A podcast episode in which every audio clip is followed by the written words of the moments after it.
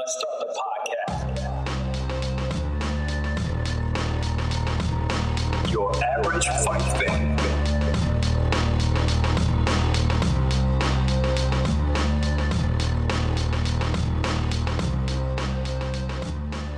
All right, guys, welcome back. Your average fight fan. I am Juan. This is episode 11.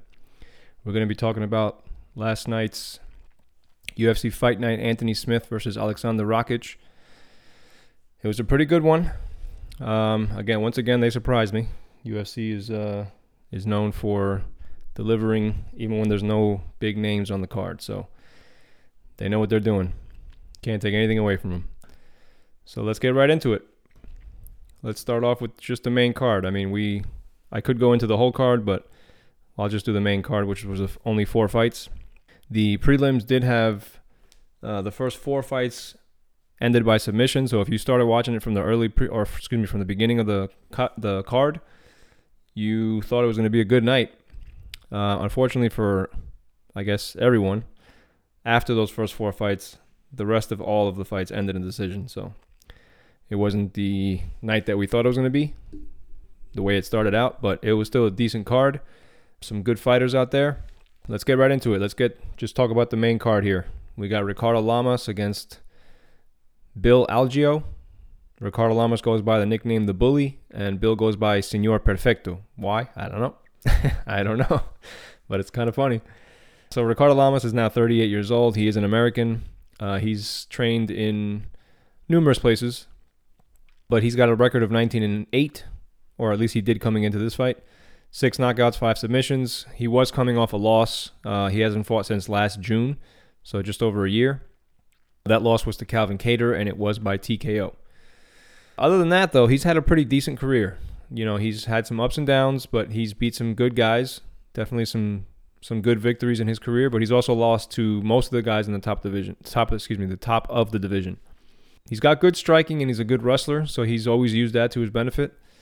But being that he's a good striker, that also has become somewhat of a uh, deficit for him because you know sometimes he gets knocked out. So you know in past recent years he's been a little bit too cocky with his striking because you know he is a good striker. He's got he's got knockout power. So um, like I said, detriment to his stand up would be that he does try to get in there in the pocket and you know, one thing leads to another.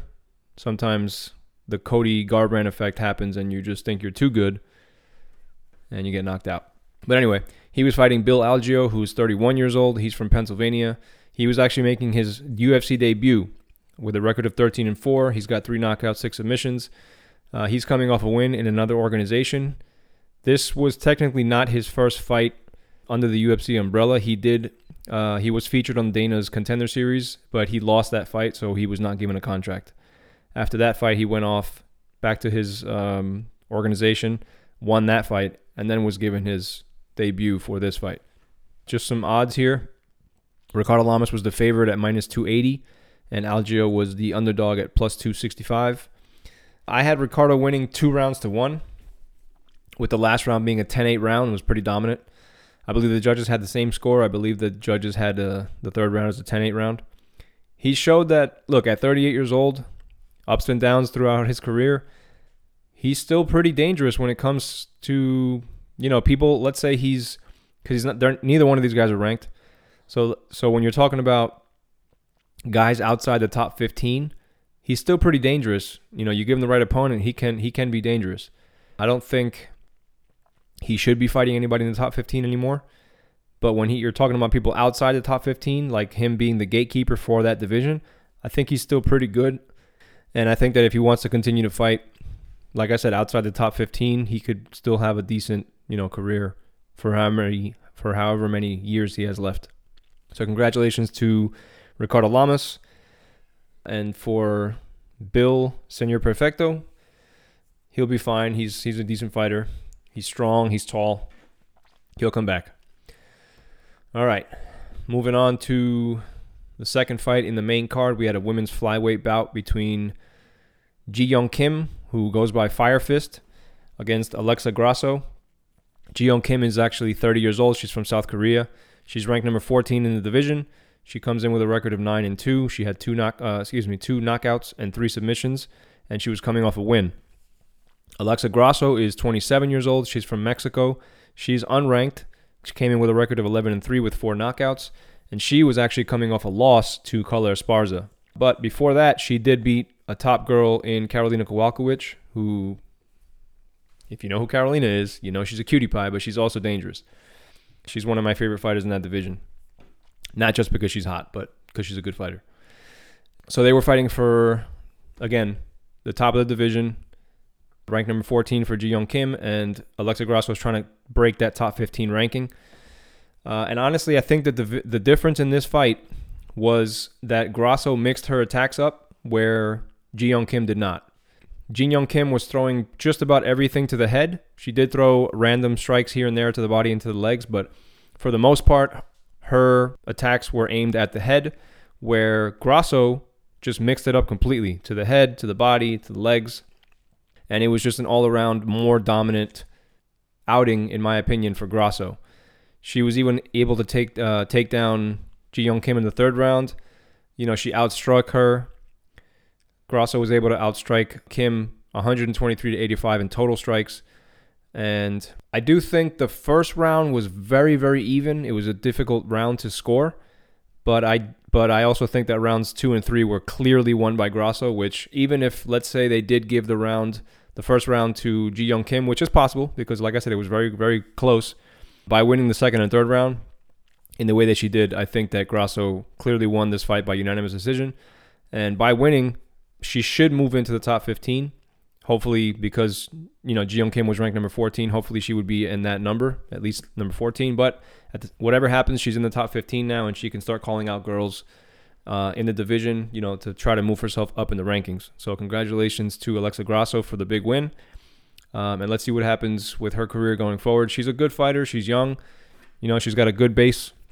She's a good wrestler good striker. So she should be pretty good going forward. Let's see how her career progresses going forward now that she's in the top 15. So again, congratulations to Grasso. And we're going to move on now to the co-main event, which was a welterweight bout, 170 pounds. You had ruthless Robbie Lawler taking on the Haitian sensation Neil Magny. Robbie Lawler is now 38 years old. Also, he's ranked number 13. He was coming with a record of 28 and 15, 20 knockouts, 20 knockouts, one submission. But he was coming off three straight losses before this fight tough. Tough to, you know, lose three in a row and then go up against somebody like Neil Magny.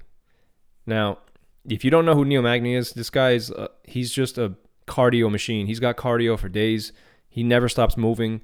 He's always either taking you down or, or clinching you against the cage or wrestling. You know, this guy's just a cardio machine. He, his pace and his pressure is unlike most guys in, in any division. He's he's one of these guys that just never stops moving forward, throwing different strikes. He he's always in absolutely great shape, and that always works to his advantage.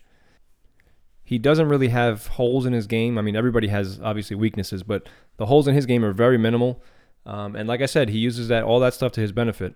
And in this case, you know, he's 33. He's six foot three. I think he might be the tallest. If he's not the tallest, he's one of the tallest guys in the division. Uh, he's from Illinois, but he trains in Denver, so he trains at altitude. That's obviously to his advantage. Uh, ranked number 14. I've spoken about this before. I don't, I don't see how he could possibly be number 14. It doesn't make any sense at all. But he came in with a record of 24 and 7, seven knockouts, three submissions, coming off back to back wins.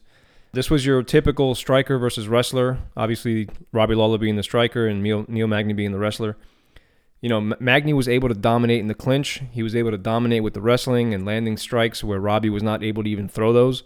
This fight was similar to Robbie Lawler against Colby Covington, where Magny was just always first, throwing first, or, or, or clinching first, and he just wouldn't allow Robbie to get his strikes off. You know, the, the, the nickname Ruthless was 100% Robbie Lawler. Just, I don't think that that's him anymore. I don't think the ruthless of old is the now the ruthless of of you know 38 year old Robbie Lawler. I think the ruthless of old is no longer, and and unfortunately, you know, because this guy was so exciting to watch. He was just one of the craziest, most badass dudes when he was at the top of the division, when he was a champion defending the title. And even before that, it, he was just always, always an exciting guy to watch. But now it's like, man, Robbie Lawler is just not the same guy anymore.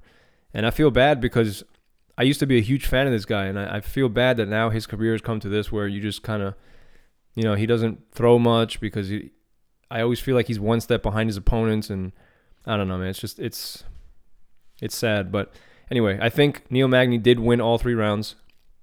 Which, if you know Neil Magny, that is usually the case. When he fights his opponents, he usually, with his pace and the pressure and the cardio, he usually he usually wins all three rounds. You know, with this win, he moves to 17 wins in the UFC welterweight division. 17. That's only two behind the most wins in the division, which is GSP, which is 19. And this goes and makes my argument for why he's ranked at number 14 even more valid. It makes zero sense that this guy is ranked number 14. He's got the second most wins in the entire division, in the history of this division, but he's ranked number 14.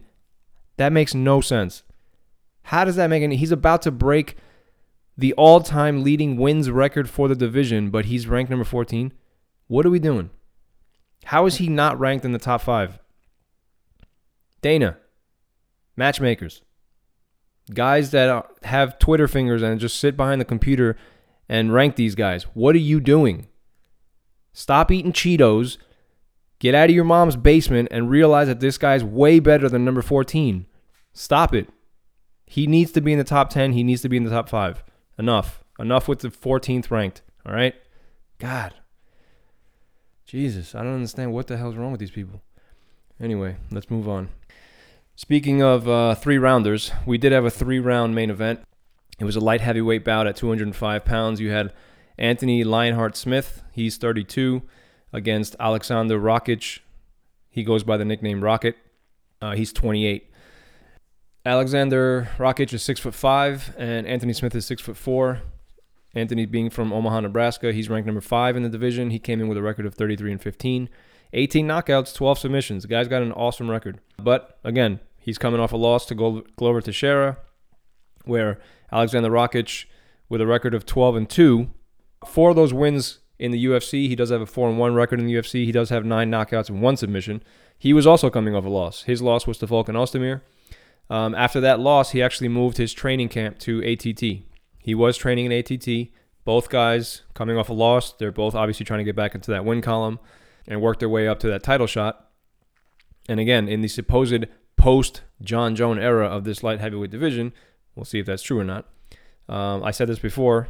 It this opens up doors for guys who didn't have those doors to the title shot before. So the path to a title shot for these guys is now open, where maybe it wasn't before. Rakic is uh, he has a heavy kickboxing style, but in this particular fight, he showed that he's not just a kickboxer. He showed a different side to his game. He showed that he's a very good wrestling-based ground game now, and that showed tremendously in this fight. I mean, you're talking about you know, Anthony Smith is a black belt in jiu-jitsu where Rakic is a purple belt. You know, he just I mean, to get the purple belt, you you could say he's been doing it for okay, let's say 2 years, maybe more, maybe depending on who you train with and how and how often you train, you can get the purple belt in 2 years, but let's just say he's done he's been doing it for 3 years. Which I'm not sure if that's 100% accurate, but let's just say in terms of jiu-jitsu time, let's just say he's been doing it for 3 years where to get the black belt, some people take 10 years, some people take 15 years some people take four years. I mean, it's I mean, you know, it's four years is not really accurate anymore. But that's what that's what, that's what uh, BJ Penn said he he did. He said he got the black belt in four years. But let's just say the average person takes ten years to get the black belt. So if you saw this fight, you know that a black belt should at least have his, you know, an an advantage over a purple belt, right? That's usually what happens. But it wasn't the case in this fight. I'm going to go round by round here. Right away, round one, Rocket starts landing some nasty leg kicks. I mean, pretty devastating to watch. Nasty leg kicks. I'd say about probably a minute and a half in, he landed two back to back leg kicks that Smith could not take, and he just went down. And honestly, while watching this fight, I really thought this was the end of the fight. Smith was covering up like a man who really had no way out. He, he had nothing else to do but cover up and wait for the ref to stop it. But fortunately for Anthony Smith, I think, in my opinion, Rakic did not do what he needed to do to end this fight early. Uh, and Smith was able to get up, withstand this in- initial onslaught, and reverse it to where he got back up to his feet and was able to clinch Rakic against the cage. You know, he was already hurt to the legs with all these nasty leg kicks that, you know, like I said, put him down. So he figured, why not try to take his back and submit him? So that's what he did. He jumped on Rakic's back. Unfortunately, that lasted just about five seconds, and Rakic kind of took him off, you know, and, and landed back on top again. He was able to control the rest of the round with, like I said before, top control, ground and pound, and just showed that man, this guy does have a does have a top game, and apparently his wrestling is not what people thought it was. So I gave that round 10-9 to Rakic. Round two, again, the kicks they were there, they continued, and they continued to hurt Smith. You know, Rakic was clearly, and I mean clearly, the stronger fighter in there. You know, while his back was against the cage. Now, again, this is one of the only things that Anthony Smith did well in this fight. He was able to clinch against the cage, but then again, he didn't do it well enough because he wasn't there long enough and he wasn't able to withstand the strength of Rakic. Rakic was able to, with his back against the cage, get the underhooks and throw Anthony Smith to the ground from the clinch. I'm talking about throw this guy on the ground. From there, it was just more top control, more ground and pound. And for most of the time remaining in the round, it was Rakic on top. Once again, I gave that round to Rakic 10 9, uh, making it 2 0 for Rakic. You know, when you're up 2 0, your opponent really has very few ways to win. Either knockout or submission is pretty much the only way they're going to win. Round three was more of the same.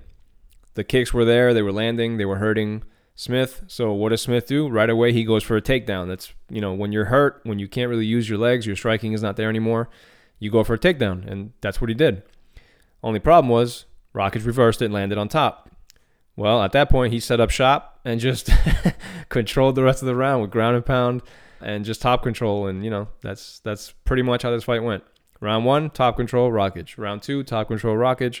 Round three, you guessed it, top control, Rakic. The only difference was that he was on top control and dominated so much in round three that I gave him a 10-8 round. I'm pretty sure that the, the refs gave him that as well. I'm not 100% sure about that, but in my opinion, it was a 10-8 round. I mean, you're talking about top control time in total was 12 minutes and 16 seconds for Rakic. Top control in total timing for Smith was five seconds. Total five seconds out of three rounds. I have to remind you, Anthony Smith is a black belt in jiu-jitsu. Rakic is a purple belt. That's a huge difference in times, excuse me, in time of, you know, training, practice, overall time of being in, in, a, in a gi, not a gi. That's a that's a huge difference in skill level. It's huge. But apparently, the you know the big difference in this was not the jiu-jitsu. The, the difference in this fight was the strength of Rakic and his wrestling. People do not see this guy as a wrestler, but maybe they need to start now because his wrestling was very, very good. Again, the difference in time was huge, and then the difference in total strikes was also huge. You know, the total strikes landed were 136 to 20 in favor of Rakic. You know, overall, this was a dominant, I mean, very, very dominant win for Alexander Rakic who's, you know, not a big name and he's coming into this division trying to make a splash. And what better way to do that than to take out the number five guy in that way? You know, this by win by winning this fight and beating Anthony Smith, he should be in the top five now. That should put him in the top five, uh, and he thinks he is. And by doing that, they asked him, "Who do you want next?" And he said, i want the winner of Blachowicz and Reyes." who you know they, they should be fighting next for the vacant title. Uh, and he said, I want the winner of that fight. I want next to the title. So we'll see what happens with the division. I mean, whether Jon Jones leaves or not, whether he vacates the title, whether he moves to heavyweight or stays at light heavyweight, or maybe doesn't vacate the title, moves up to heavyweight, wins a title. You know, he tries to be a two two division champion. Whatever happens with this division, it's going to be interesting because the guys that are coming up they're getting nastier and nastier. And let's be honest, if you watch Jon Jones's previous fight, his last fight, many people, including myself, thought he lost that fight. So his competition is getting better and better. And honestly, he's he's not getting, you know, his skill level is not diminishing. I just don't think that he's training as much. I don't think he's motivated as much. I don't think that he's the same fighter that he was four years ago, five years ago, where he was just dominating guys and it wasn't even close. It, that's not the case anymore. Jon Jones is still, in my opinion, one of the best fighters ever. If it wasn't for the steroids, he might be the, the best or the greatest of all time. But you, you have to take into account the steroids, you have to take in, into account the drugs and all the shit that he does outside the cage. If it wasn't for that, I would consider him the greatest of all time. But because of that, I can't. But I have to see and I have to respect his his career and his skill level and everything else. He's still one of the best fighters in any division. But it is not the same as it was four or five years ago, where he used to dominate guys. wasn't even close. He would just finish guys in in wherever, however, or wherever he wherever he wanted. That's not the case anymore, and these guys know it. And like I said, his last fight, many people, including myself, think thought he lost that fight. However, on paper, he won. So technically, he's still undefeated. But if you want to be um, technically sound as far as on paper, his record does show that he has one loss, which is bullshit, obviously. Uh, anybody who knows his career knows that, that that was a bullshit loss. He got disqualified for uh, using the 12 to 6 elbow, which means you're striking somebody with your elbows going straight down from top to bottom. It's a stupid rule. It's always been a dumb rule. And that's his only loss on paper. So we'll see what happens. If he does move up to heavyweight, I want to see what happens. I want to see who he fights and what happens there. And I really want to see what happens with this light heavyweight division. You know, it's it's going to be interesting no matter what happens, but we just have to wait and see. You know, for now, it's just it's just a Twitter game where he said I'm you know vacating the title and blah blah blah and this and that. I'm moving up to heavyweight, but the UFC has not confirmed that. The UFC has not confirmed the fight. The UFC has not confirmed a date, an opponent, nothing. So, as of right now, as of today, uh, Jon Jones is still the light heavyweight champion, and we'll see what happens. They have not confirmed a fight for a vacant title yet. None of that stuff's been confirmed, so we'll see what happens. If it is, awesome. If it's not, we'll see what happens. All right. That is all that I have for you guys today.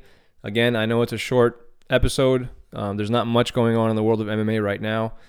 Um, I'll try to, you know, do some more research for your next for our next episode. Maybe even then, next the next fight card is not a great one either. And by I don't mean a great one by there not being good fighters on there. I'm just saying it's not a good card. It's not a great card because there's not big names on it. Um, Alistair Overeem is the main event, but he's not fighting a big name, so it gets it gets a little tricky. Um, and and of course, when you're doing a podcast about MMA and fighters, you know it, it's tough to talk about all these people and all these great fighters when there's not a lot of big names on there. Uh, and let's be honest, I'd say now probably more than 60% of MMA fans are just your casual fan who likes to see big names. Um, maybe even more than that, maybe 70%, maybe 75%. I don't know. But there's not, it's clearly much, much more than your diehard fans like me who know every fighter, who know all the stats about every fighter. Like you want to get in there and do your research and learn. And th- those those type of fans, let's be honest, there's just not enough anymore. Um, and it is what it is. I mean, it's a huge sport. It's growing, and it, just like any huge sport, you're gonna have tons and tons of fans that just like watching the main event, and that's the truth, and it's okay. You know what? It's even it's even it's better that way because the more people you have watching, you know, the more money this sport makes, and the and the bigger it gets, and that's why the UFC is now on ESPN, and you know they're considered one of the top five big sports in the U.S. now in my opinion, top four because the NHL has has dropped considerably in fans and just about everything. So, in my opinion, uh, it's it's top four sports. Anyway, uh, that's all I have for you guys today. I again, I just want to say a big thank you to all the listeners. I want to say a big thank you for everyone who's subscribed. And if you're listening to this and you haven't subscribed, if you could, you would do me a huge favor and you'd help out the channel a ton. Just click that subscribe button. If you haven't already, give me a give me a like, leave a comment you know, share this with your friends. You can follow me on social media. I will put the links in the description. I have a Facebook, I have a Twitter, all that good stuff. You know, I have Apple Podcasts, Google Podcasts, Spotify. All, all my stuff will be in the description. As always, I am Juan. This is your average fight fan. Stay safe out there. Thank you again. Good night. Your average fight